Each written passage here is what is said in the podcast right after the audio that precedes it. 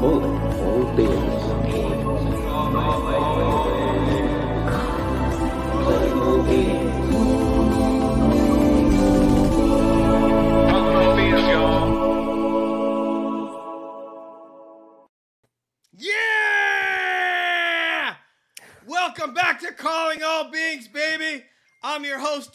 and tonight we're going to have on one of the original gangsters of UFO documentary filmmaking. But before we get to that, we got to talk to the co creator of this joint.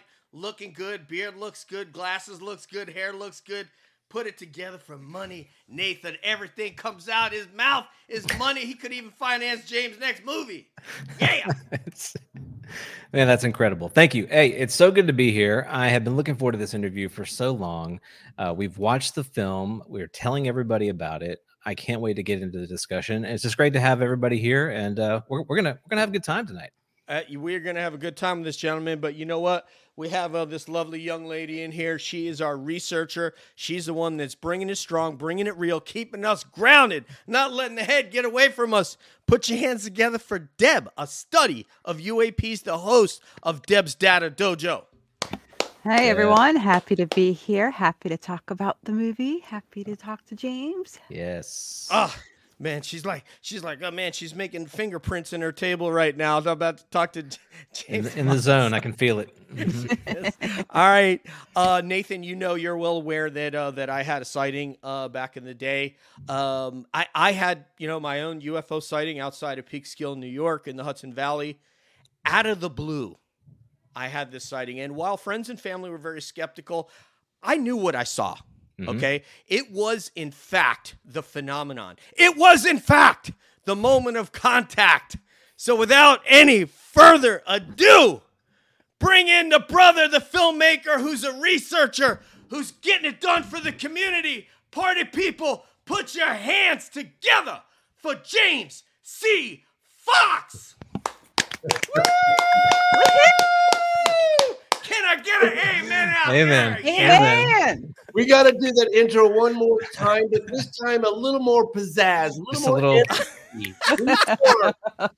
can you can you pick up the pimp tempo just a little bit? I, Put a little we need energy, man. I need some energy. I, I, I was like kind of you know. Oh, yeah, I no, don't know. no, can't sleep on this one. That's for sure. I'm kidding. That was beautiful. Thank you. Thank you, brother James. In the chat, I just want to say we have Jules of the Wood. She is the jewel of uh, of Indiana by way of Alabama. So uh, be nice to Julie in the chat. Show some love, and uh, we will try to get your questions in with the brother James C. Fox. James. So you know, obviously, when you look at me, you're going to realize that my first question is uh, is going to be about hair. And so I'm wondering if when you went to Brazil, do you feel like you were more well received as a result of having a head of hair that has been haunting me uh, since I saw the phenomenon, this this wonderful head of hair? Do you think that helped you to get people to open up, or do you think a bald guy like me could have gone down there and done just as well as you? Well, you know, it's funny actually because when we were editing the phenomenon, I had this guy that I was working with, and he he goes, "This is a, like a 2013 clip," and he goes, "Oh, who's that guy?" I was like, "Uh, that was me." He goes, "That was you?" I was like, "Yeah." He goes, "Oh, uh," I was like, "Yeah, I know."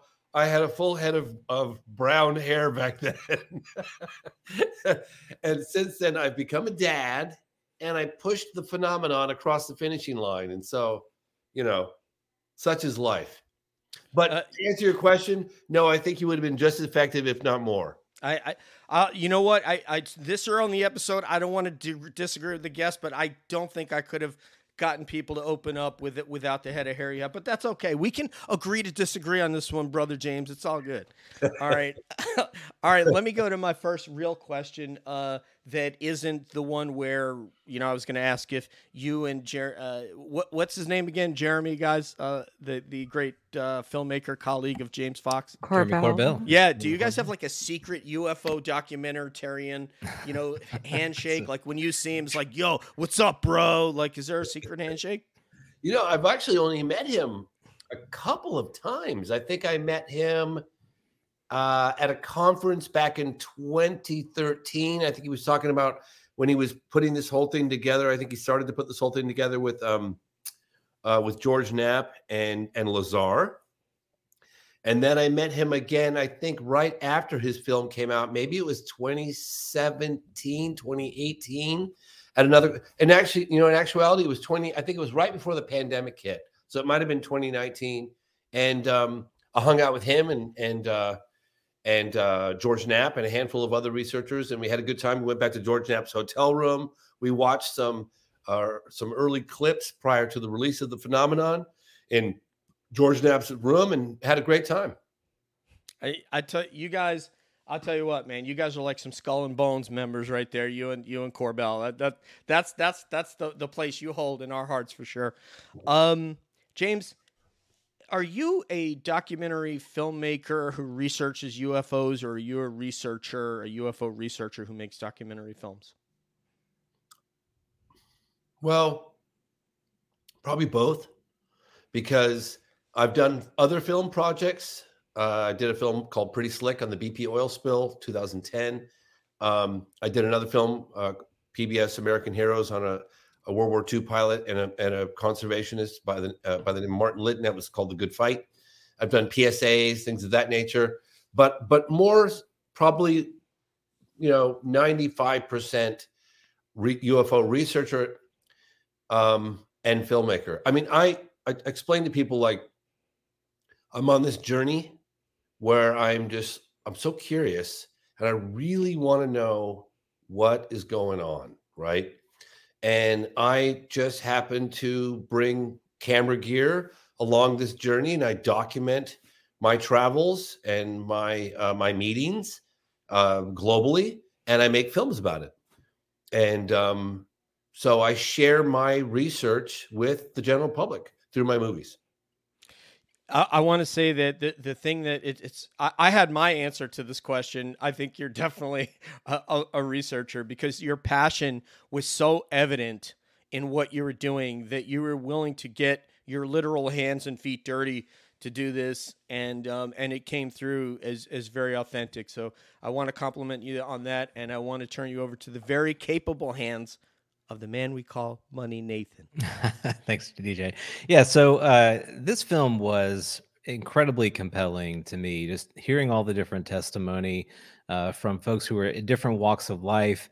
But uh, to kind of dovetail on what you just said, what comes out for me in this film is your passion and soul for this project, and it was great to see that. I think the phenomena was a was also a fantastic film, but to see your passion walking the streets, talking to people, uh, pursuing this story, it, it was just very very rewarding. And what I wanted to ask you about, you know, what does it feel like?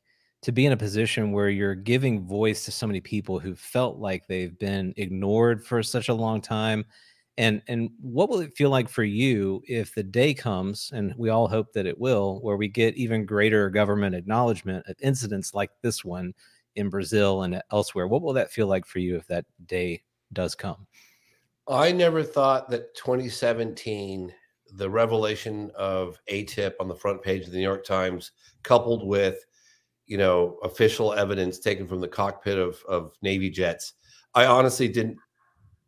I mean, I wanted it to, but I didn't think that was going to happen in my lifetime. I was kind of convinced. I talked to Stanton Friedman and other, you know, older researchers that had spent a lifetime, way longer than I have, and never got that chance. Um, I think about Dr. John Mack. I think about you know uh, Stanton Friedman. I think about Keyhoe. I think about you know all these guys that came before us, and um, so I feel tremendously fortunate to have got to to to have gotten to experience that and that level of confirmation in an official capacity. Now, keep in mind to your audience that didn't just happen. It wasn't like suddenly the intelligence communities had this epiphany and felt that, hey, we want the general public to be enlightened and know more about this phenomenon. It was people that on the inside that decided we're going to find a loophole and sneak this evidence out and put it on the front page of the New York Times. Almost forced their hand, right? And you can't put the genie back in the bottle. And so I'm cautiously optimistic that uh, you know um, there's more fascinating stuff to come. And did I ever think that I was going to make a documentary on an alleged UFO crash and live beings walking through the town of Varginha? If you'd have told me that 10 years ago, Jesus, like 15 years ago, that it would be not met with a high level of of of uh, criticism, Mm. I I wouldn't have believed it, you know. And so we're pushing the envelope a little bit. I understand that I'm putting my credibil- credibility a little on the line. I myself had trouble believing the story when I first heard about it in the late night. In fact, I didn't believe the story when I heard about it in the late 90s. And then I heard about it again in 2010 or 2011 when I was going to Brazil to give a little presentation on a film I did. I know what I saw. Mhm. And I love your intro, by the way. You're like, you're like, yeah, the phenomenon, and I know what I saw. And then, you know, through that moment of contact, Out of Paid the me a lot of yeah. money for this, it man. just true. came from out of the blue. poetry poetry in motion well love you, you make a great point that uh that in, in some ways like we have to sort of get through certain phases and and your films have have gone through a journey much like what we're seeing play out in the public conversation you can, you couldn't have a film like this today uh, doing it a few years ago. So, I mean, what does that say to you about where the public at large really is with respect to this conversation, the level of curiosity, the uh, reduction of the snicker factor? Obviously, it's still happening a little bit, but I feel like it's happening a lot less. And I don't know if that, that's been your experience. Oh, it's definitely happened a lot less. I mean, my God, I used to get laughed at all the time. I got laughed at for decades. Mm. You know, in fact, I tell this sto- funny story. I used to live on a. I I lived on a houseboat um, in uh, northern north of San Francisco. Is a little town called Sausalito on the water, and there's a bunch of houseboats out on the docks. And I used to live out on the dock, and everybody on the dock kind of knows each other because you know you got to pass each other on the dock. But there was this guy who was like a Wall Street guy in San Francisco, financial guy, always suit and tie. He lived a couple houses down, and and uh, he would always call me UFO boy. hey, UFO oh, boy, you know, really kind of condescending. I was like, whatever, you know, just let it. I just let it like a, a, a- water off the duck a duck's back. And then one time he he stops me on this is in the nineties. He stops me on the on the deck on the dock. We walk out this long dock to get to our houseboat, and he goes, "Hey, UFO boy," he goes, "You don't actually believe in any of this shit, do you?" And I said, I was like, no, no, God, of course not. I, I, I, I just do it for the money, which of course I was totally penniless, right? He's like, oh, good, good, good. Oh, good. You know, he kind of turns around and, and off he goes. Incredible. Were, Yeah. were you like Don Johnson? Like, were you wearing like pastels, like on Miami should have Vice, where had the, the Mhm. alligator like guarding sort of the boat? I should have been. We had a little Zodiac. We had a private dock. It was pretty cool. nice. That's Yeah. awesome. Well, I'm going to pass it off to Deb. I want to, I know she's got a question for you. You guys check it out. I'm not going to answer, but Jaime Maussan is calling me right now from Mexico City. Yo, That what's guy. up, Jaime, man? Yeah. What's up, Holmes? Bring Yeah, him up. buddy. Send her the voicemail. Very cool. I would love to chat with him too. Okay, so I just wanted to um say, you know, you mentioned these people that were, you know, the giants before us. Who I also have great respect for, and one of them was Dr. Roger Leir. And you have footage um, in your documentary that has finally come to light, thankfully, because of the work that you've done. Um, but but my question is, having done all of this work, what were the ramifications for the witnesses and the people that you spoke to? Um, has it been smooth sailing for them since the documentary has come out, um, or has it had a ripple effect in Brazil? Do you know um, if if there's been an impact because of your documentary? definitely there has been an impact, and that impact is just starting to be felt. There was a guy named Victor Pacaccini. He was one of the leading UFO researchers.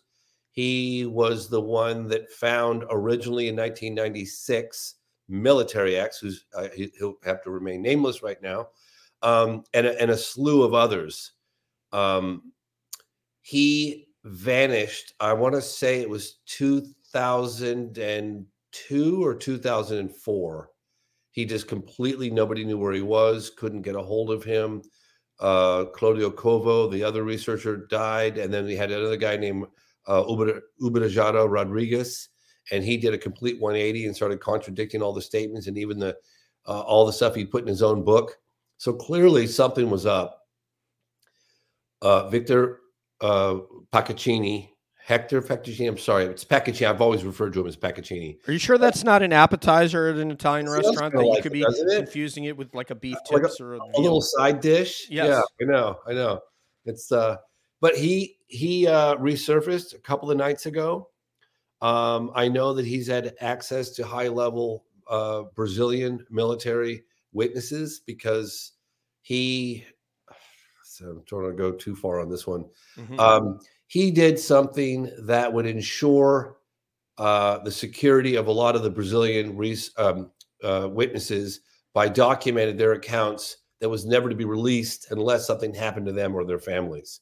So Pacaccini had direct access to some of these high level Brazilian uh, witnesses, military witnesses.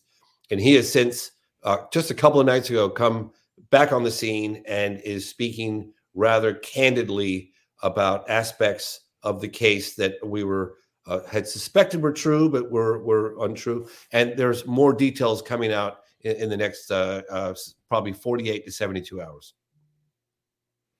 Regarding uh, military X, do you know if he retired from the military or did they still have their? Because if he if he got out versus retired, then his retirement is on the line. Should he step? No pun intended. Should he step out of line?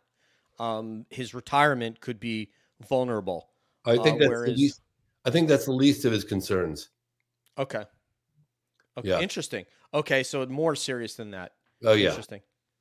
Do Yeah. You, what do you attribute that to? Do you think that that is pressure from abroad, or do you think that's pressure from within, from within their sovereignty?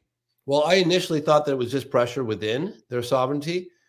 Um, I had the distinct advantage of having met with a guy, Brigadier, I want to say Brigadier General, but it's Brigad, Brigadier Air Force official by the name of Jose Carlos Pereira. I've got photographs of my meeting with him in 2013.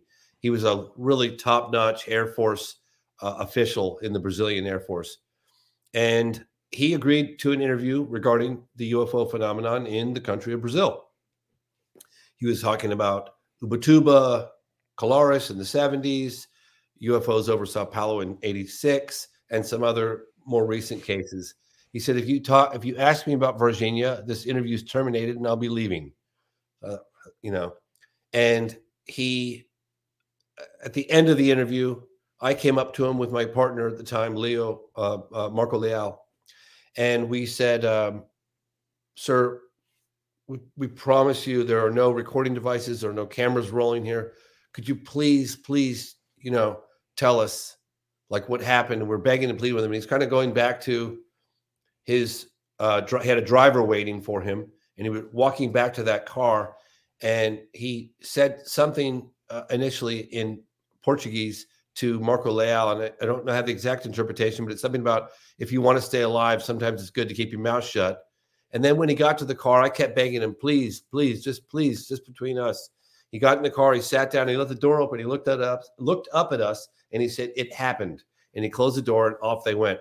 So back in 2013, we had a pretty solid uh, confirmation uh, that I was very comfortable with that this case was real.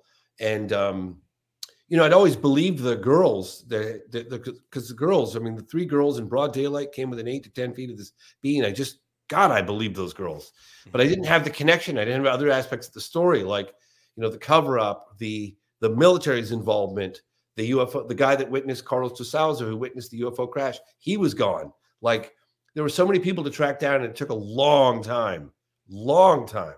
I mean, I was at least 11 years with my involvement and four trips to Brazil a month each time. And my partner, Marco Leal, he was 15, 16, 17, 18 years. The culmination of all this research, along with other fellow younger Brazilian UFO researchers, that that uh, that led to the the birth of this film. just to add to before I pass it to Money Nathan Viajante, who might be from Brazil, said this case only exists because uh, the Varginha case only exists uh, thanks to Pacaccini. So that's just wanted to throw that in there since you No it. question. No question. He made a significant contribution. Yes, sir. Extremely significant. Well, we uh, we're talking a lot about, and I've heard you mention this on some recent interviews too. The uh, timing. Timing is interesting, and uh, not only have you heard from what I've heard you say recently that the timing of this film is quite coincidental, or uh, at least it may it may end up being quite coincidental. But I have the, I have a feeling that there are a lot of folks that are watching what is happening with the rollout of this film and and watching the reception watching uh, how the witnesses are being treated because uh, and you probably know this just through the people you've encountered that there are folks who have similar experiences uh, who have had uh, been undergone a similar level of stress if not more so and they're now in a position at least in our country where they might be able to come forward and share what they know but there there's the ridicule factor there's the uh, you know professional uh, impact to, to their livelihood. So they're looking at this and going okay how is this going? And, and will it allow me to to do what i need to do or feel compelled to do in the wake of a story like this? Are you getting the sense that this may very well be kind of paving the way for other other incidents other witnesses in, in, to come forward? It is my hope and what uh, absolutely, you know, and we had contemplated hanging on a little longer before we released the film because there were some other rumblings of witnesses coming forward as well as physical evidence. And I made a decision, a calculated decision. You know, it's less about my film and more about other witnesses and, and and and further investigations and encouraging more people to come forward and join this movement.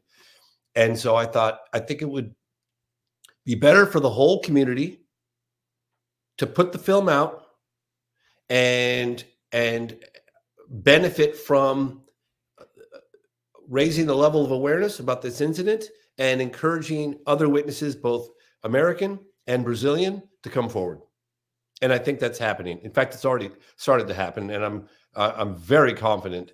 And look, the, we're just now t- trying to get into negotiations with a platform that will put this film in every house uh, in in the in the country of Brazil. I mean, we're weeks away, hopefully, from from solidifying that. That's my my sole objective right now.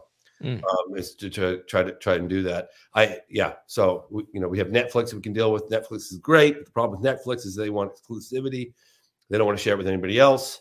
Uh, so they're either going to have to come step up to the plate right away, or we're going to go with other. We're, we're going to get this film across Brazil. Let's put it that way. Fantastic. Well, let me ask a follow up. Uh, have you gotten the sense that uh, within Brazil that there are elements, just like we've heard rumors of in the United States, elements of sort of rapid response teams to these kinds of incidents? That there may be uh, sort of uh, you know specialists or subspecialists within the the Brazilian military who who deal with incidents like this or have dealt with incidents like this. Do you, do you think that that- that's the case, or is it just oh, this happened and we just mobilized the nearest unit and they, they showed up and just kind of did what we told them to do. But see, somebody called the shots on that, right?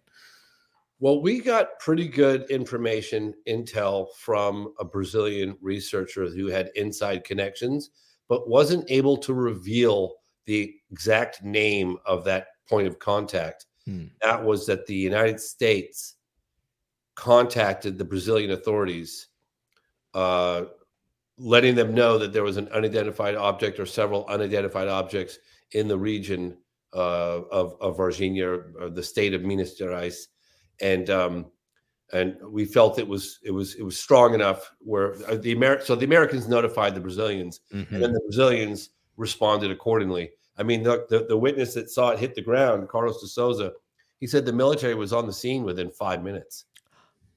What? It's incredible. Yeah, it's incredible. yeah, So they Wow. th- they were already moving in that direction. Like, absolutely. yeah, They had it on radar, more than likely. Oh yeah, I probably, they, probably they saw it its on the radar, yeah. trajectory and yeah. Yeah.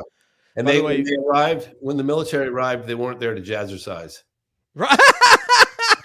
and it's a shame because you know it's great exercise. Yeah, it It's a really is. great exercise, right? Yeah. It's those abs, like you know. Mhm. It's the, the Brazilian here said something Viajante. Let me see if I can find his comment again. Viajante, where is it? He said uh, something like "Tem- "Temais uh, a BRS por aqui," which would be like uh, have more. I don't know what BRS is an abbreviation. Uh, around here is what that would mean. So I don't know if he means witnesses. Viajante, here it is. Tem, it's it's right here. I don't. So he or she is saying Temais. I don't know what BRS. If you could spell that out for me, Viajante BRS, but it means have more more uh here. more of this around. And I- he may mean witness. He she may mean witnesses. I don't know what yeah. BRS is. The only word I don't know what that is. Me too. So Viajante, spell it out. We Americans, brother or sister. What's BRS? on. Well, you know, my I know some- more. Them Yeah. is do they have? Have right. Yep. yeah, I know that here. much Portuguese. So Yeah. all Me gu- right. Me gustaría un un tazo de vinto tinto, por favor. Oh, you want some red wine? I think he's saying it stands for Brazilian. Yeah, so Hey, uh, uh, go for it, Debs. Unless Okay, Nathan, do you have so- more? Oh, more Brazilians. Okay. Yeah. Okay, sorry. So I'm actually really excited about talking about the Americans coming on the scene. First of all, because I've gotten information that the military air traffic controller in Brazil has come forward recently talking about being a part of this case. So yes, people are coming forward, but um, there's a actual lot of history about Americans showing up to pick up objects, and I know you've mentioned crash retrievals. Um, and it's one of the people who has helped you in the past, Kevin Randle, actually wrote a book about that program that did those crash retrievals called Moon Dust. And I was wondering if you're on that path, if you're chasing that down at all about Project Moon Dust coming to pick up crashes, American soldiers coming to pick up crashes in other countries. I quite honestly barely believed in UFO crashes. I mean, I was pretty convinced about Roswell. You know, I didn't believe this case. I'm open to learning more about Aztec and a handful of others, but quite on and, and the one in um in Russia uh, in the forest. What was that?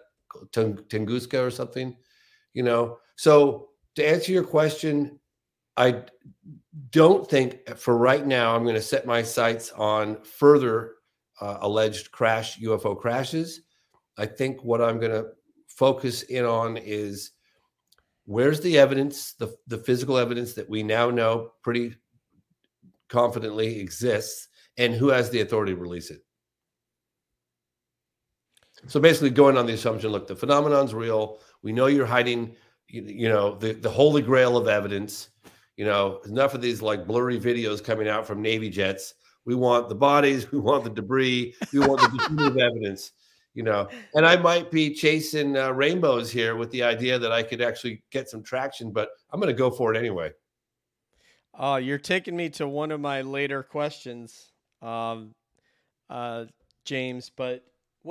But I'll, I'll ask it now. We got to get to a question from Red Panda Koala. He is a future guest, and he's also an amazing content creator himself. He has a question that Julie has for you.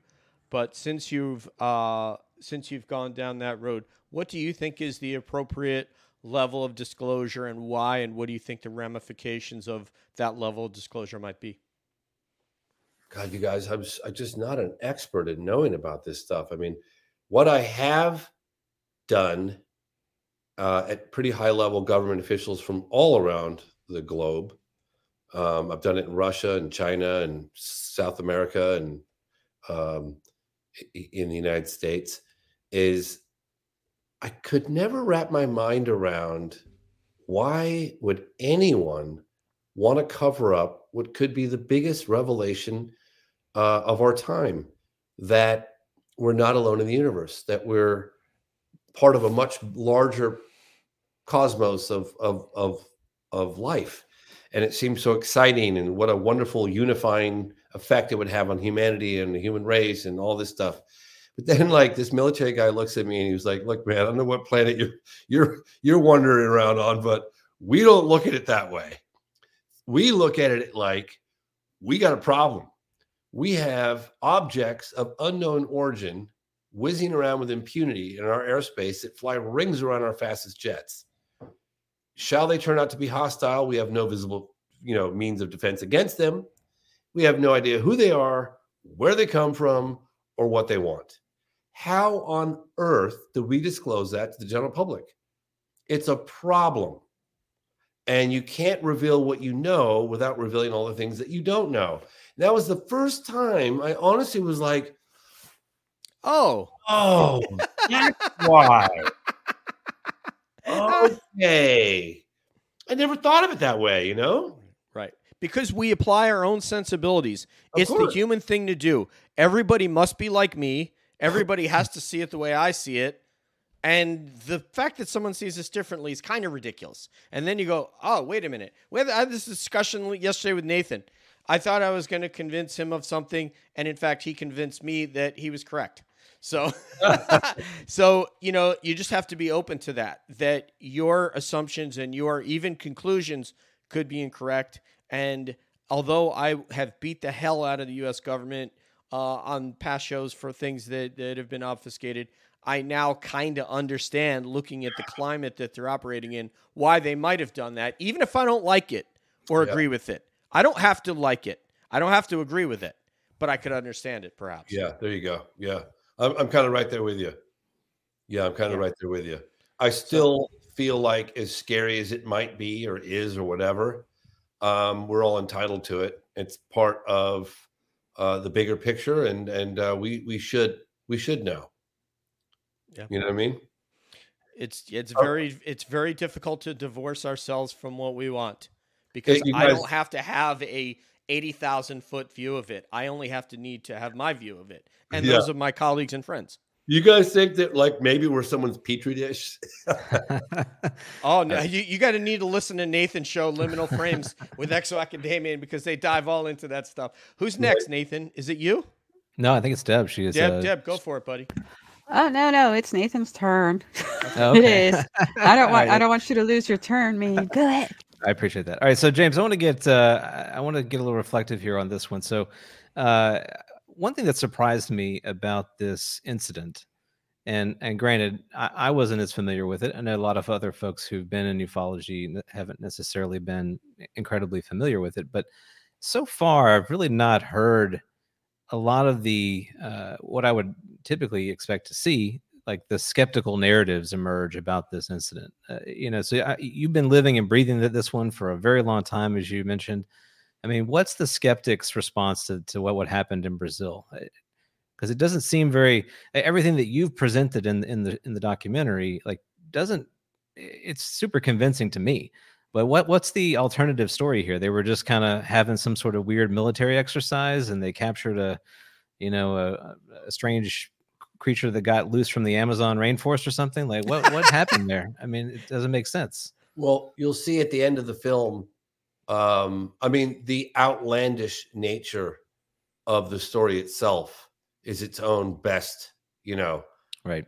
way of of keeping it for the general public. I mean, you tell someone. I mean, I got a guy who lives up the street from me who's totally a big fan of my work and loves the phenomenon, loves out of the blue, loves I know what I saw, and he goes, James, I, I hate to say this. I feel really bad not having you back on this one, but you've gone a little far for me, buddy. I'm sorry, but I uh I just you lost me Hmm. and I'm a little worried about you. I said, Jamie, I completely respect your opinion on that, and I completely understand why you feel the way you do. All I ask is that if you can just like hit the pause button, come listen to the eyewitness testimony firsthand, and then draw your own conclusions because you know you, you just you know you, you- could tap the shoulder of anyone walking on man on the street and say hey what do you think of this ufo that crashed and these live aliens survived and they're walking through the town and you just sound like a nut job you know and i heard about it and i've said this a couple times already i heard about it in the 90s when i was making a documentary on ufos I Mhm. working on out of the blue. And my partner, this guy Tim Coleman, coincidentally, he got a he got a, a credit in the movie, even though he had nothing to do with it, because he's the one that turned me on to it back in 1998 or 99. And uh, I dismissed it. I tell people it was like, oh, watch, ready for it? Wait for it. And then it's gone. Yeah. That fast. Hmm. And he was really annoyed with me, you know, and, and, um, but I didn't give it another thought, not another thought for at least 10 or 11 years. Hmm. Not nothing. Then I heard about it again. And I just thought, it's impossible. There's no way this happened and everybody not know about it. So I totally get why, you know,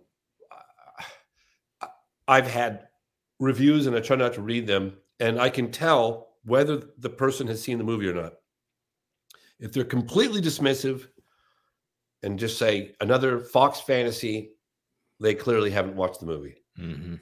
I've had other ones that say, as outlandish and crazy as this might come across, is the way I was feeling when I turned, you know, I was compelled to listen to further eyewitnesses. I, I must, something happened there. Can't say exactly what, but you know, Mhm. uh, you you can't just dismiss all those witnesses because no one person has the entire piece, piece, all the pieces of the puzzle, right? The picture.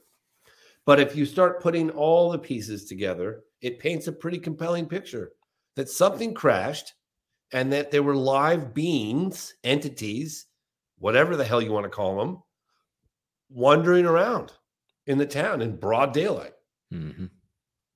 and were captured. Pretty crazy. It is well, and you have so many witnesses again from all walks of life. Uh, they're not sitting around a coffee table and getting their stories straight with each other. Uh, so it, it- that that to me Oh. is is quite convincing. Um, everybody took it took so long to convince those witnesses to come forward. 85% of them we chased down for over seven years and 10 years 15 years 20 years. No joke. And they were all uh, you know oh i'll do it i won't do it or i'll never do it or maybe i'll do it you know five years later oh maybe after i retire maybe up maybe kept Mhm. going kept going kept going military x was ve- we, we had a window with military x about that about like that Hmm. and we struck and it was like a I think it was like a sunday or something and he was like oh maybe i'll meet maybe i won't and maybe i'll meet wednesday and i looked at my buddy and marco and i said marco we're going right now let's carry on this conversation we're having with him in the car while we're driving Yes. four hours because he ain't waiting until wednesday i guarantee you by Right, wednesday He'll change his mind. he's getting a call from the military base. Like, we're going now. And we went now. We jumped in the car and went. We didn't even know where we were meeting when we were driving up the road to go get him. And we didn't know if he was going to pull the carpet out from under us, but we went for it. And Mhm. boy, did it pay off. oh yeah, And your friend Jamie, who said that he's worried about you, has he seen your hair? That's all I have to say. There's no reason to worry. There's nothing to worry about here. This is absurd. that I, I question his judgment. Debs, go ahead from my friend. This is an exciting moment for me because now I can present to James Fox a question from another leading documentarian who gives us some of the best information on UFOs in the world. Red Panda Koala. Red Panda Koala asked, Yes, very, very excellent. Um, well, I'll read the whole thing. It says, Cheers, everyone. I'd be curious to know what James' sources have heard about upcoming the upcoming UAP reports and Havana syndrome. oh, well, the Havana isn't the Havana syndrome just that weird device that was used probably by the Russians or something, or the or the Cubans of, that was going to interfering with these uh, government officials hearing or something. I, I don't know. I thought it was related to Spice Rum, but I, I probably am way off on Probably that. Spice Rum, there we go. Okay. Yeah, no. Um, all I got was a phone call from a guy that uh, insider, and I I gave him a sneak peek of the film uh, a few months back, and he said, "Boy, you have no idea how good your timing is on this." I said, "Elaborate. What do you mean?" Mhm. He was like, "Sit sit tight, sit tight." Yeah. So that's what I know. Well, I don't have much more than that to offer, but uh, but I'm told that uh, yeah, that the, the, the the the crash retrieval, the the material, the the bodies apparently is going to be, I, I I would imagine, is going to be a topic that uh, that is addressed in the near future. Yeah. Wouldn't that be cool? I'd love to have some validation. I feel like I'm like hanging out here kind of solo, getting torn to, torn to pieces in the mainstream. You know, I'm ready for some. I need backup, guys. Come on. Yeah. We, Do, we do you have the your "I told you show" T-shirt ready to wear when you? Yep. That's the that's what No, we I need. think I, I have the phenomenon. That's great. I wa- oh, look at that. Wait, I, Fabulous. I want you to know, James, that the background, Nathan can confirm, the background to my Twitter since we started the show has been the phenomenon. And it's not because you just you're coming on this week. It has been that because it's my Woodstock. that oh, awesome. Yes, it is. And since the day I, I changed over to this genre, Nathan and I, he came up with a logo and everything that you that you're looking at. He came up with, including the name. Uh, I the phenomenon was the background uh, when I when I started that for for uh, for for uh, my personal Twitter, which is call all beings. Um, Well, Mark Barish, my one of my co-producers on that on that project, we were bouncing ideas back and forth on titles, and and we'd even I'd even at one point looked at the memo from Nathan Twining in 1947, where he calls it they refer to it as the phenomenon. So I was familiar with the term for, for a long time, and he goes, "What about the phenomenon?" I was like, "Duh, it's been staring us in the face all this time." Like, yeah, of course. before How I get nobody else has thought about that in the past? You know, before. It's just It- perfect. It's brilliant. And before we get to my next question for you, um, we invited on someone from reality television. She's uh, named Kate Casey. She has this show called Reality Life with Kate Casey. She's from uh, Newport Beach. She was uh, in my old show before I came to UFO. She's one of the most amazing guests I've ever had. And she said, "Give me one documentary to watch, and and if I and I'll come on your show." Give me because I said we want to talk. UFOs with you, Kate, and I said the phenomenon. That's the one you need to watch, and that and then she did come on and and to be honest, to go back to our previous discussion about five minutes ago, she was not very happy with us trying to change her worldview to that that that she needed to consider that there was something that was outside of her purview. Um, I love I have high regard for Kate Casey, but she was not ready for us to try to push that on her. Well, did she watch the phenomenon? She did. She did. She watched it and I think she was she was she picked apart a couple of things that was uncharacteristic of her, but I believe she did so because in essence we, we were trying to change her worldview. Uh huh. And that is that's what we as a group and a community are up against. We're trying to say to people, this is not in your life right now, but it needs to be because it's not avoidable. It's not something that you can wish away. It's here, okay? And right, Nathan, a lot of people are just not comfortable with that. Oh, absolutely. I mean, there's a huge uh, psychological component to this, and uh, that is actually going to kind of tie into the question I had for you, James, and that's that. You know, we hear pretty frequently that those who've encountered had these kinds of close encounters have had um, experiences that fall outside the the norm of just seeing a craft, just seeing a being. They they often recount uh, receiving information. Uh, you know, uh, like I know Roger Learman mentioned that I think one of the doctors had received some kind of a download, or even the the young women that saw the creature have, have mentioned that they had some dreams later on after the incident.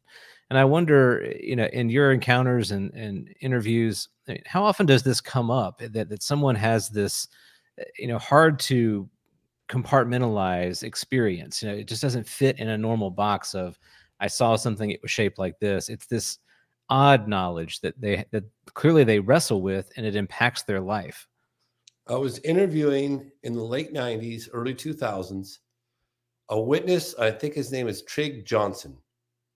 He was an, a commercial airline pilot who was a witness to the UFO that he almost described as scraping along the city blocks uh, late at night, March 13th, uh, 1997, in Phoenix, Arizona.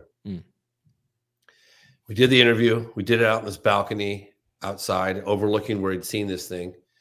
And uh, we we finished the interview, and he described in vivid detail about this craft. And he said it was so huge. He said just the way he said it was almost dragging down the street. It was so low. Wow. And then he goes, uh, "Ah, there's something else." ah, forget about it like this. Hmm. I said, no, no, Trig. no. Don't no, no, no, no, for, for- forget I said anything. I don't want to talk about it. And uh, you can tell he's a very pragmatic, nuts and bolts kind of guy, you know. Mm, mhm. I said, Trey, please, like, come on. I'm investigating this phenomenon. I please.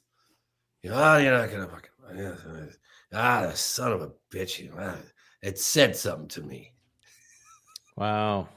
And he was so reluctant to share that aspect of it that he just knew he was gonna sound like a wacko. Mm. And he knew it. And he, he didn't because I believed him. I'd heard that many times. And uh, we, we we're not here to harm you or something like this. Hmm. We're not here to harm you.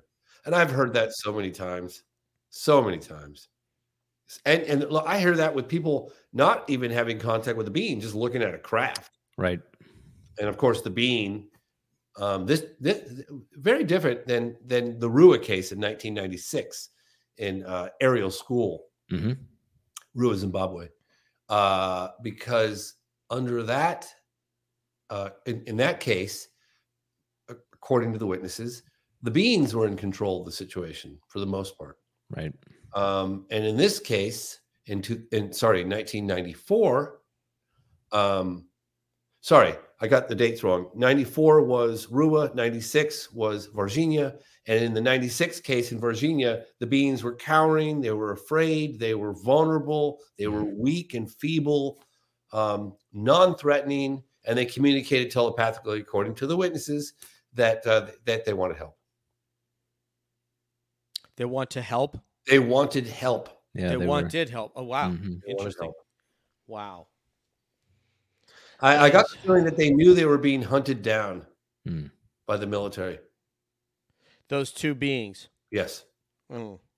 Mhm. I'm actually my next question is about that, uh, and so I'm gonna. This is an opportune time to ask you. Uh, let me see. Basically, it, it's regarding Liliane and, and Kátia, and and you you asked them, you asked them if the creature communicated with them telepathically. Why did you ask that question? because as a researcher,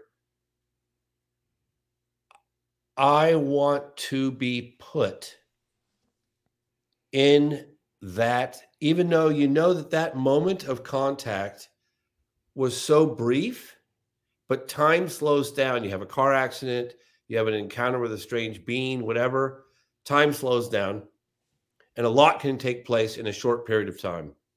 And so I remember standing in the field with Kátia and Valquíria and her sister uh, uh, Liliane and saying, during that moment, when- when you made eye contact with this being, during that moment of contact, and that's where I Thank you, thank you. Let's get the branding in there, James. Let's go, man. During that moment of contact and that, in, in the field, I said to myself, "Oh, I like that title. I'll think about that one later." But I said, during that moment of contact, put me there as an audience. I want to be there. What did you feel? you know what I mean? Yes, I know. Slow it down for me and just tell me, describe in every millisecond of what it was like. Because I want to be there. I want to know, you know? And that's what she said. She's like, you know, I'm scared. Uh, I need, you know, help me. that kind of thing. It was feeble. It was non threatening. I mean, the only thing it did was it was probably the other side, but it was slouched down with its hands between its its legs, slouched down quite slow by this cinder block wall that had some graffiti on it. Mhm. And when the girls yelped, they're like, ah, you know, it just went Oh and looked in the eyes. And that's when the two sisters, Valquíria, who's 14, Liliane, who's 16, ran out of there. they left Kátia, Alone. who was frozen in her tracks, and Kátia was 21 years old. And Kátia is about eight to 10 feet away from this creature at three o'clock in the afternoon in broad daylight, locking eyes on this thing for several moments.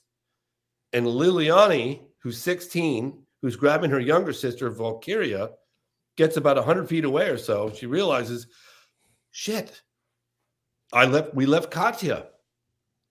So she runs back and she grabs Kátia and pulls her out of there too. And uh, and that's when you know I said to Kátia, like, you know, what did you feel?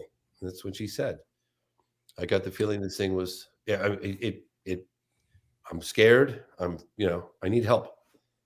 Yeah. Most How of the time? I have no idea. What Right. additional communicate? Could, could you imagine? You remember the movie E.T.? I do. Yeah. Well, I mean, what would have happened if they'd Yeah.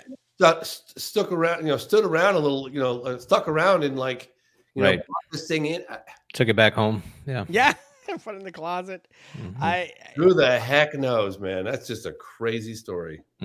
most of the time when I ask UFO experiences to put me there, they're unable to. In at least in my mind, for you, they may be able to, and for Nathan and Deb, they may be able to put you there so you can feel it. I'm unable to feel what they feel much as I want to. When I hear Bigfoot first person encounters that happen in the forest, I do feel like I'm able to connect with that. And that could be just because of the nature of dealing with someone who's aboard a craft in front of a group of beings. Um, maybe they're controlling your thoughts, maybe they're making you forget things, and the person is not able to convey to you accurately how they felt. Whereas uh, people who interact with Bigfoot, it's uh, a lot more. What's the word I'm looking for, Nathan? It's a lot more visceral. Mm. Mhm. So Yeah. anyway, just just FYI, I want to ask you a tangential question now before I pass it on. Let me Yes, say sir. one, one Yes, more sir. thing, if I may, we're, while we're on that topic. When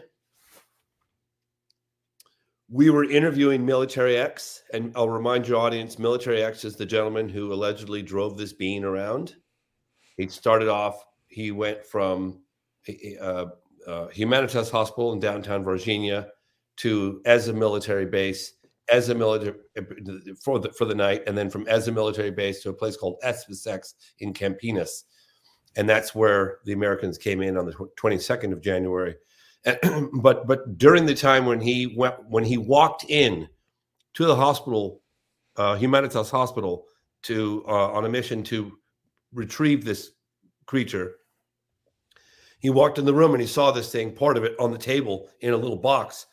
and I said, okay, hold on, slow it down here. I want you to put me in that hospital room. Slow everything down. What were the ex- I always close my eyes when I do this because I really focus. I want I want to know what the expressions were on the other people's faces. What were other people doing? what was the mood like? What was the atmosphere like? Put me in that room. I always ask that because I want to be there, you know? And boy, was that an intense moment for me. Uh, and it translates well in the film, but you can, he's just talking about like everyone was just, everyone was freaked out, frightened, and the level of unknown and not what to do. And yeah, man, he's pretty crazy. And, you know, and, and, and you, you think like, you know, us as researchers, as people that have a, a, a, a, a, a heavy interest in this, in this topic, what a blessing it would be to have that level of confirmation to be able to see, you know, a creature, an alien, an ET, whatever you want to call it. Um, but he opened up about the effect that it had on his life, and it's pretty much like almost ruined his life. Mm. He wish he'd never really had this experience.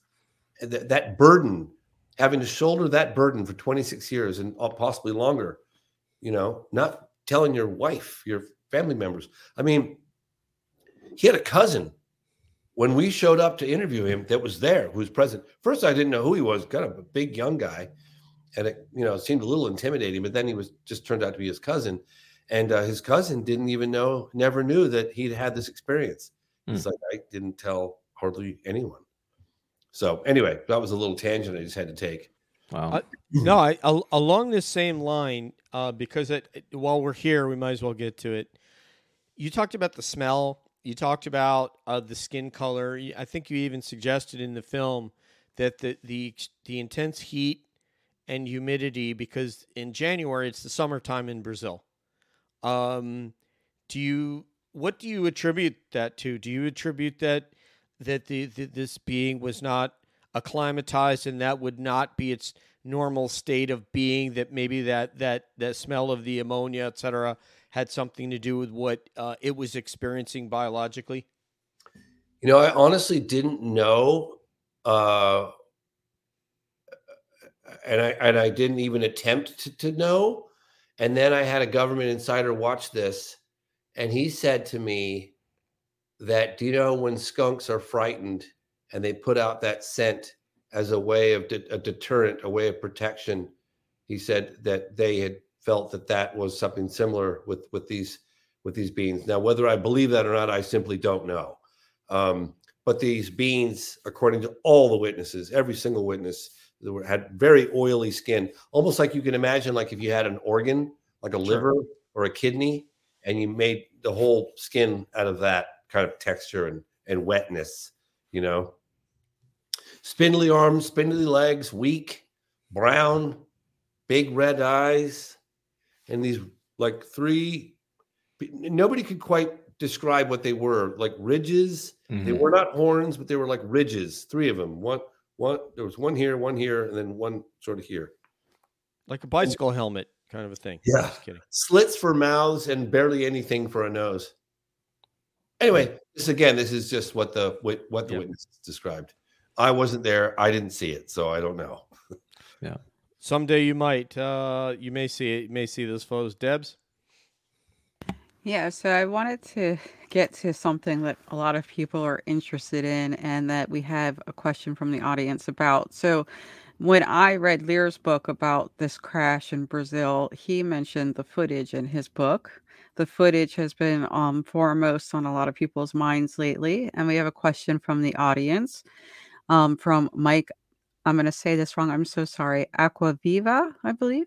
Um, if James had, let's say, the footage of the Varginha alien or any other great footage, how would he want to release it? A Twitter post, going to the media first?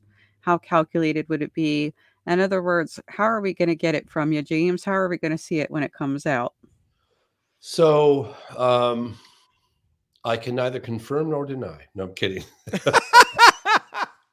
um, we uh, have been zeroing in on photographic evidence that we that we've been made aware of over the last uh, uh, couple of years. Uh, we've gotten uh, extremely close. I'm trying to reveal as much as I can without jeopardizing our contacts. Um, we have a very large uh, cash offer uh, reward for it. Um, we've had a response from one person uh, saying it's too dangerous. Uh, we we've had a, a kind of a not at this moment, not at this time from someone else, but we have some a new lead. Uh, none of these people came to us. We found them.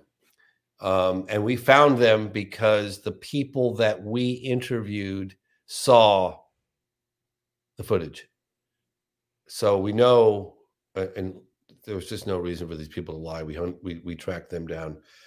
Um, I had been in touch with some high level uh, uh, publications, uh, editors, uh, just in the last couple of days, and they are like, "You need to, uh, if you do secure this footage, you need to talk with us about strategizing on how to release it."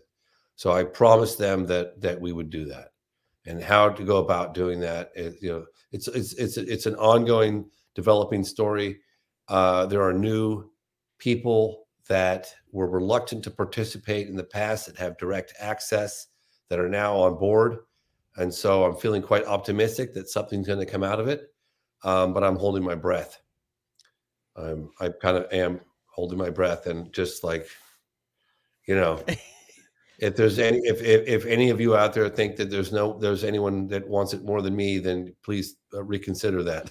I just want to say Deb wants it more than you. I'm just kidding. Oh, I'm just- I, I have to say that with with something like this, it's just so great to see the validation was already there because Leir saw it or not saw it, but heard about it back then. You know, so it's like so nice that it's like the parallel is there. Mhm. so and and I James, talked just to people- because I've just talked to because people. we're, we're friends now, I just want to let you know, cash offers notwithstanding, I want you to let these people know in Brazil that the Lou Malnati's pizza, the deep dish pies from from Chicago, you can airship those in dry ice to Brazil, and if that could just get us over the goal line, Whatever it worth- takes. Yes, right. I We're mean, willing to Nathan, do whatever it takes. wouldn't you like a Lou Malnati's pizza, Nathan? Come on, man. I mean, You it guys- sounds delicious. Yeah. You, you guys can imagine the the eyewitnesses how how scared they were to come forward. Now imagine an eyewitness with physical evidence, because that's the holy grail, right? Obviously, look, there are going to be people out there that say, you know, no matter what it is, no matter what piece of evidence it is, whether it's photographic or videotape or film or whatever, um, I'm just not going to believe it. It's it was it was clearly done in some kind of uh, special effects house or in you know, I I get that. Now, our number one objective would be for someone to not anonymously in the Brazilian military to come forward with this evidence and their name and their face on it and all the background credentials, yada, yada, yada. That would be great. The government coming out with it, that'd be great. Do I expect that to happen? Probably not.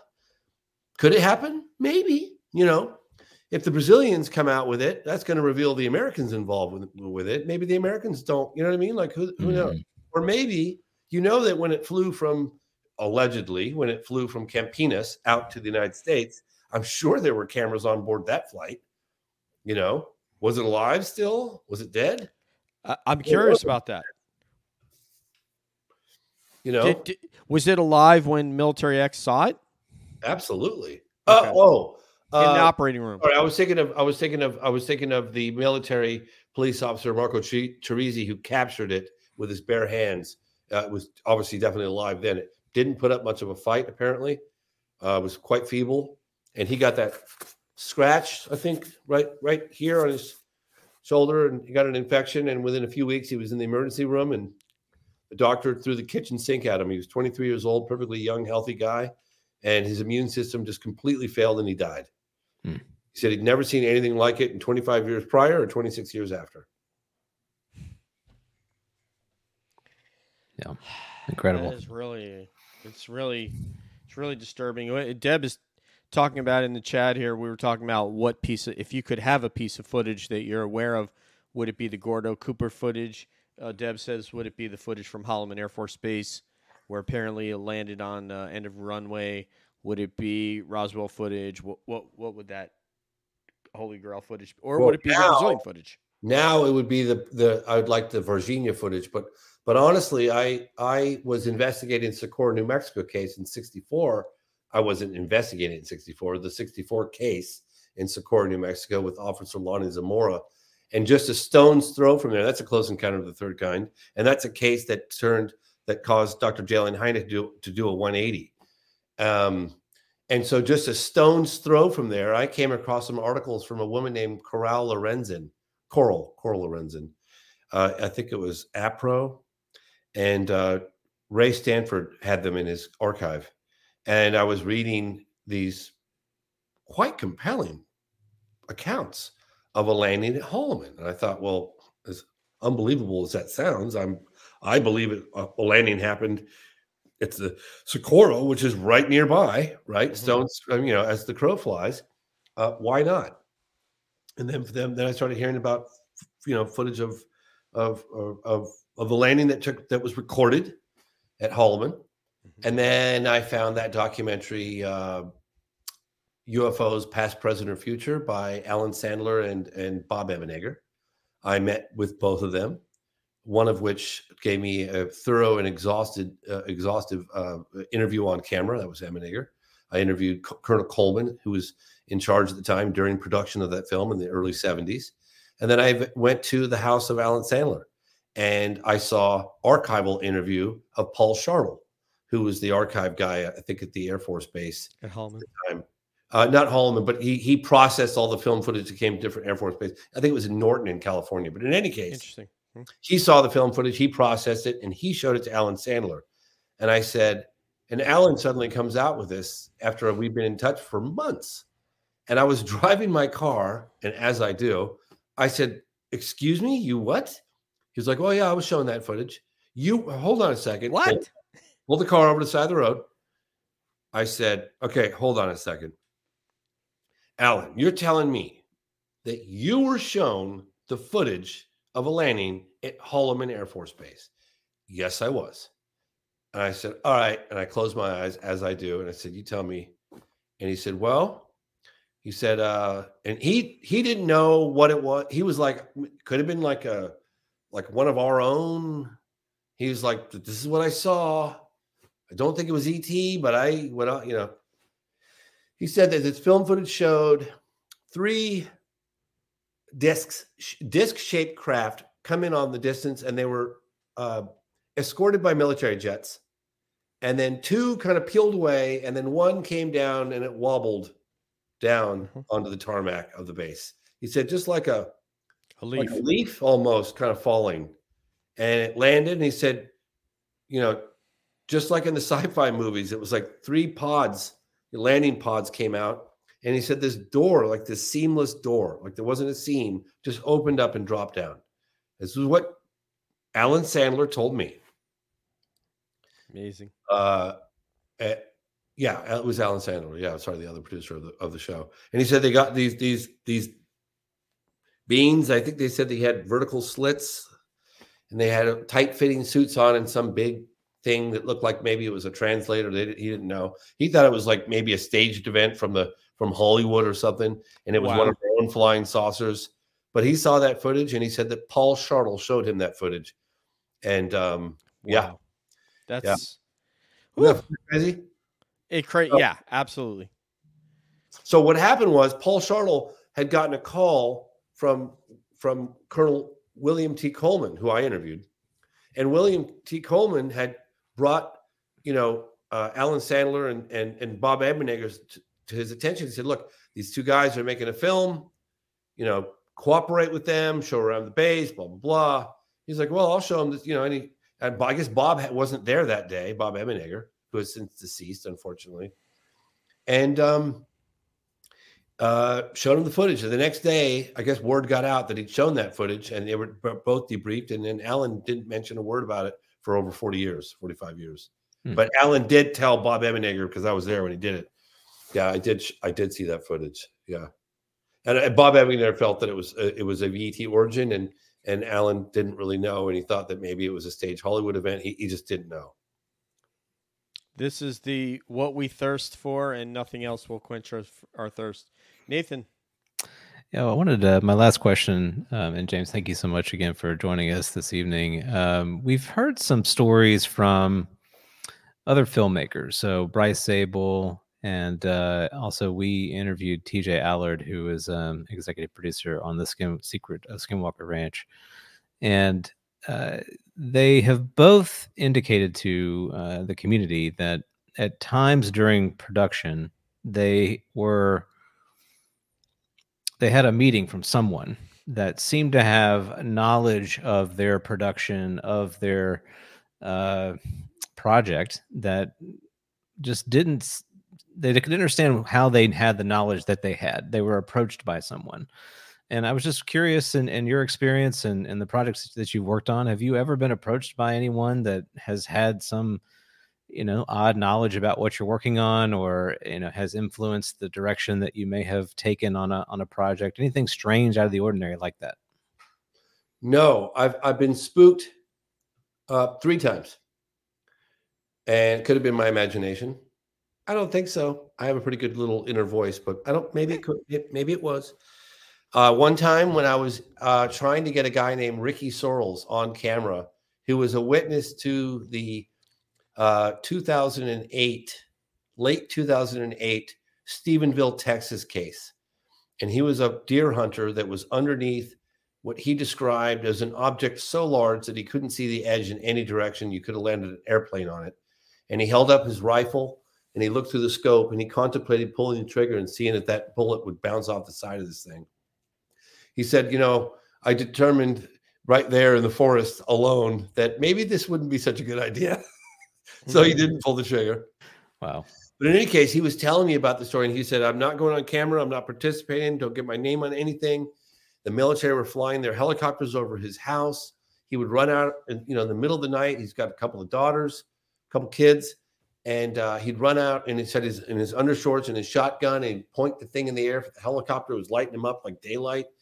And I think either he called the base or they called him and uh, stop flying your helicopters over my house, uh, my property. And they said, it's not your property. It's our airspace. We'll do what the hell we like.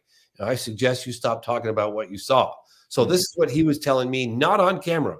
He was like, I'm not going on camera. I will not go on camera. But if you want to know what's going on, this is what's going on. And while I was out there talking with him, uh, like a FedEx truck or like one of these delivery trucks pulled in and he lived off the beaten path on a ranch. Like, come on, man, you don't just accidentally drive down this guy's driveway. Mm. We both looked at each other, and the whole film crew looked at us like, well, that's odd, you know. And the guy kind of pulls in, looks at us, turns around, and pulls out again. And um, and that night in our hotel room, the sound guy, the camera guy, production assistant, myself, all were like, I feel really spooked here. I don't know. We need to you know, I don't know, somebody's watching, you know, it was just it was just spooky. We Wow. just felt it, right? So that was one. Hmm. Two, I got an email when I was doing the National Press Club event with Leslie Kean. Uh, when I flew, we flew in 14 military and government officials from seven countries. We made that film. I know what I saw. And I got an email that said, "Stop doing what you're doing. We'll put you to Z." And it had like a big Z and then a smaller Z's and smaller. Eh, it was a little spooky, but whatever. It could have been just some random freak. And then the other one was when Eric Lopes threatened to shoot us in the face. Uh, the witness that was uh, apparently driving the car during the second capture with Marco Teresi. Um, that was a little spooky because I'd never been threatened to be shot in the face before on camera. And then paralleling that, the people that we had just met with or about to meet with uh, were getting phone calls from as a military base and creepy phone calls like, "Hey, how you doing, so and so? You still living out at uh, this address? Mm. Good, good, good. Hey, how's the family? Great, great. Yeah, we're happy to hear that. Um, yeah, there's an American uh, documentary film crew apparently. Um, yeah, they reach out to you at all? Have you have you talked to them or? Yeah. Okay. Well, listen. Well, I hope you're doing well, and I hope your family wish your family well, and um, and like that. Hmm. So they called us so fucking spooked. So I'm thinking, okay, so now the military base is calling the people that I either just met with or that I was about to meet with the next day, spooking the shit out of them. hmm Looking, you know, they got Eric Lopes threatening to shoot us. He clearly doesn't want to talk. And I was like, you know what? It's time to get the hell out of here. I I just felt like spooked. Now, I wouldn't call that necessarily paranoia. I was legitimately spooked. But did anybody threaten me directly? Did I see any unmarked vehicles following me around? No, I didn't. Hmm. That was it. Yeah. That's that's the one instance I think I might have done better than James because Lopez might have said, "I feel bad for the guys have no hair. I'm not No. going to shoot him. The other guys are better looking. It's okay. I shoot that guy." Oh, I thought he was going to say hello to my little friend. Open All up right, on you. Debs, That's your last question, my friend. Say hello to my little friend. What a great Al Pacino! Come on, man. You're gonna, if if not, we're gonna have you doing lines from Heat. We're gonna have you doing lines from Scent of a Woman. I mean, you're gonna get right into a hole here. So go ahead, go ahead, Debs. Okay, so I'm going to play a little bit of a cynic here. Since you are very familiar with the older footage and have been doing this for a while, and you know about what happened to people like Keyhoe and some of the people that have been uh, doing this for some time, do you ever get the feeling that history is uh, repeating itself, or do you think we're we've finally turned the page and it's because of the legislation and the reports that are coming out and the fact that people are being more receptive and the mainstream media is paying attention do you think we finally turned a page I And would you sing "Turn the Page" from Bob Seger while you're answering this question, please? Yeah. Okay. I know. Uh, I, I I said it earlier in the show. You can't put the genie back in the bottle. So they've admitted that the phenomenon is real.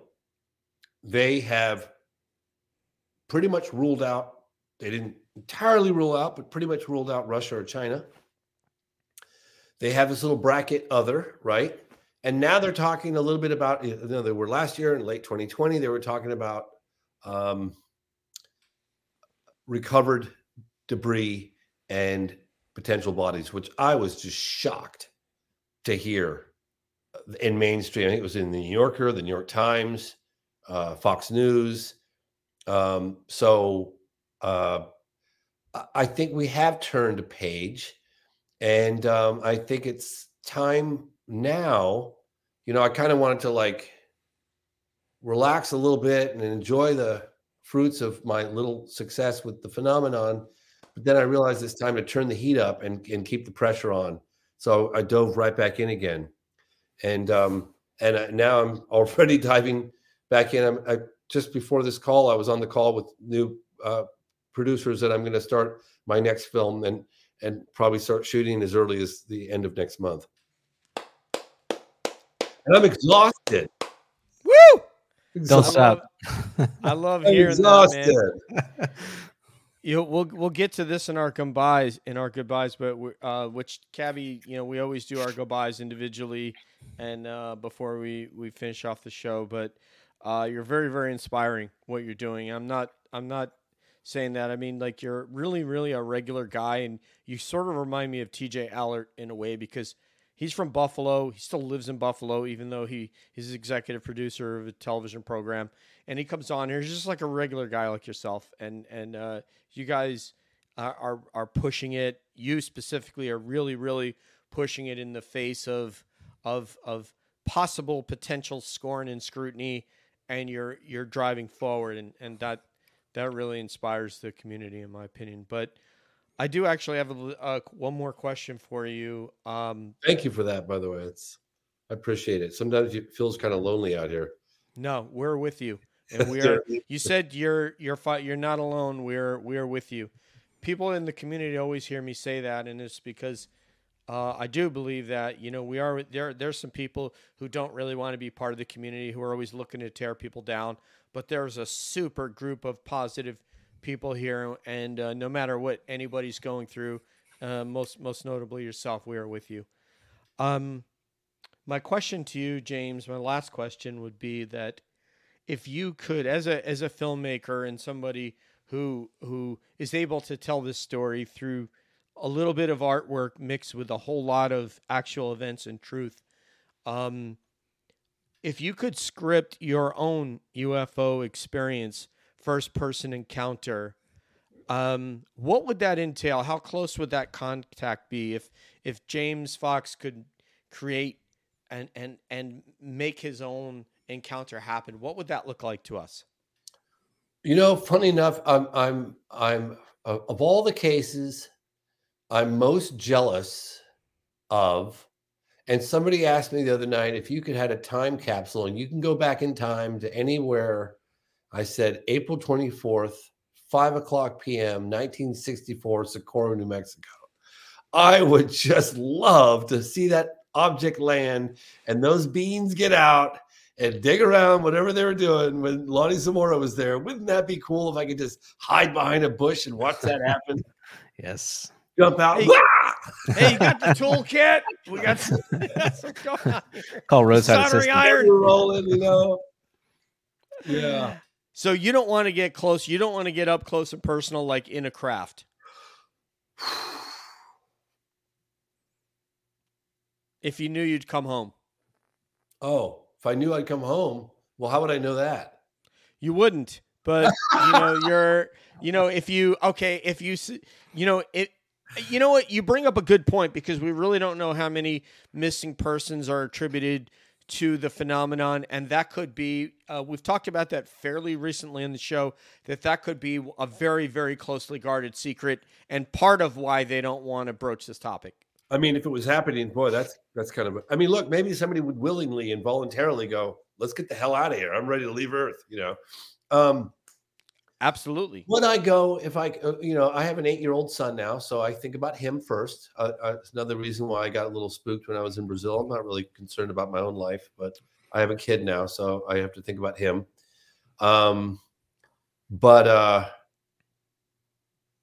obviously, I think that'd be fascinating. I think about Travis Walton and his experience, and again, when he told me, I was like, I was like, put me there, like when you woke up, and I closed my eyes at the table, you know And I sat there for very every word, cre- recreating the exact experience and walking down the hallway. And he said he could feel his arm, his shoulders rubbing up against this polished aluminum hallway that was all smooth with no seams and no rivets.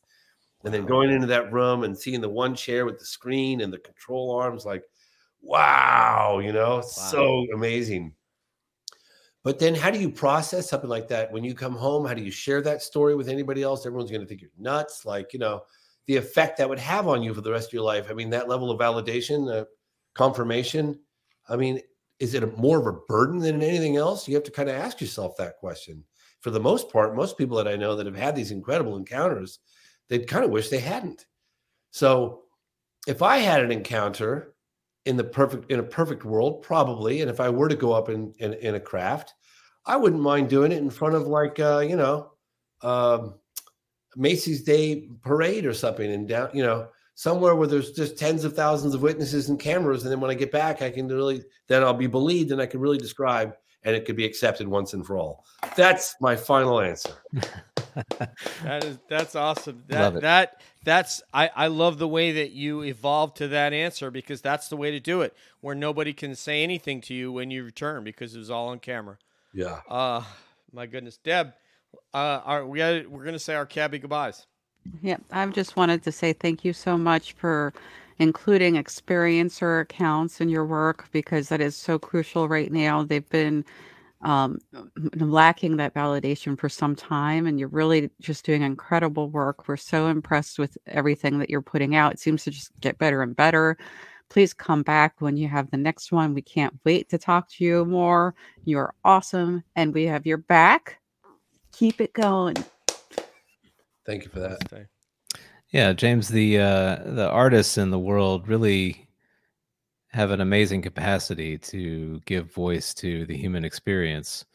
And when we're talking about an experience that isn't even quite human, uh, it's so important for artists to do the work that they do. And your art is is moving people, and uh, not just in an emotional way where we're connecting with the story, but it's moving people who've had experiences, who've been close to this issue.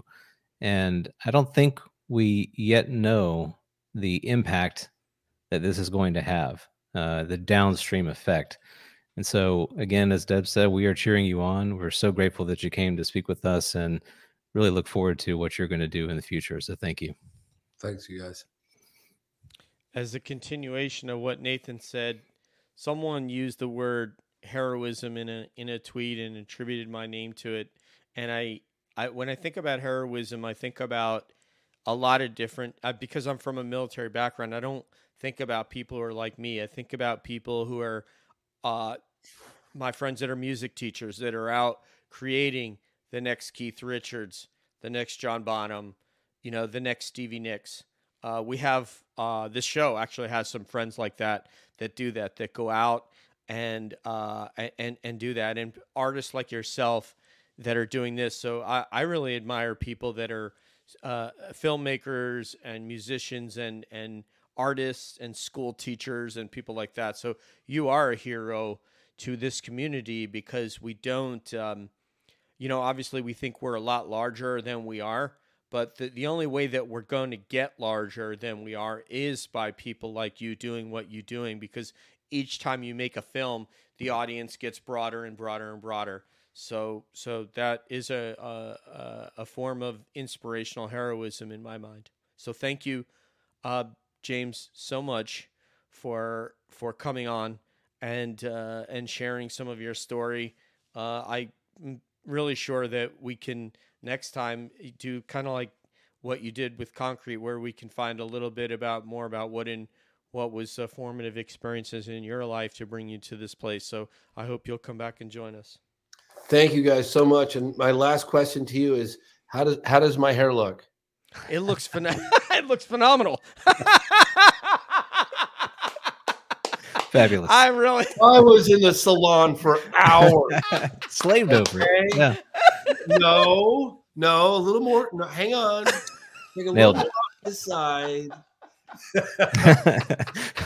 I love it. There is no better way to end a show than that. So for, for Debs, for Nathan, for James Fox, this is DJ and calling all beings. Make sure you go and watch A Moment of Contact. It's on Amazon. I believe it's $14.99. Julie has put it in our YouTube chat. You can click on that. It'll take you right to Amazon where you can uh, buy the film. Don't forget to rate it. Please, pretty please with sugar on top. It's tremendously helpful. In in a few days, it'll be up for rent. So it'll be even cheaper for everybody. Thank you for your support, you guys. Thank you. Fantastic. One love uh, for, for, as I said, for Debs, for Nathan, for James Fox's DJ saying, peace out. One love. We'll see you down the road. And as always, we're always wondering what's up around the bend.